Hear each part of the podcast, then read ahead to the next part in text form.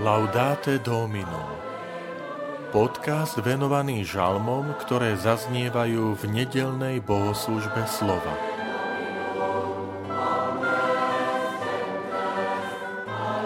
Chvál duša moja pána. Žalm 146 Vitajte pri počúvaní tohto podcastu. Volám sa František Trstenský, som farár v Kežmarku, a prednášam sveté písmo v kňazskom seminári v Spišskom podhradí. Chvál duša moja pán. Pán zachováva vernosť na veky, utláčaným prisudzuje právo, hľadujúcim dáva chlieb. Pán vyslobodzuje väzňov, pán otvára oči slepým, pán dvíha skľúčených, pán miluje spravodlivých. Pán ochraňuje cudzincov, ujíma sa siroty a vdovy, ale hatí cesty hriešnikov. Pán bude kráľovať na veky, tvoj Boh Sion z pokolenia na pokolenie.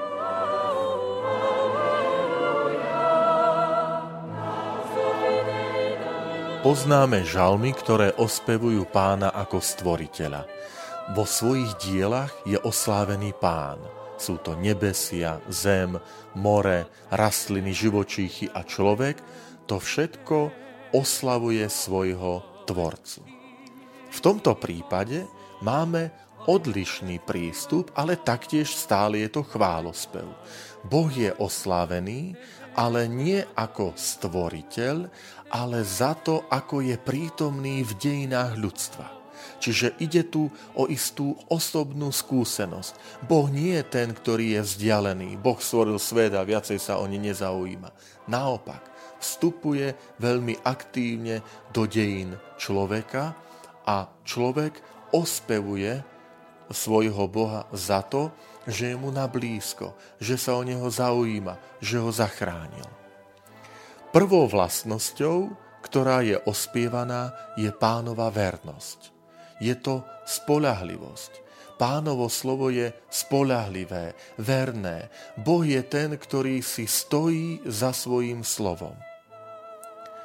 V takom duchovnom komentári na tento žalm sa hovorí, že e, diabol najviac spochybňuje práve pána Boha ako verného svojmu slovu. Že toto chce v nás diabol narušiť že Boh nie je ten, ktorý by mal byť hoden našej dôvery, vernosti. A práve toto žalmista ospevuje. Pánovu vernosť. Táto pánova vernosť je potom opísaná v takej sérii zvolaní, že čo Boh všetko vykonal.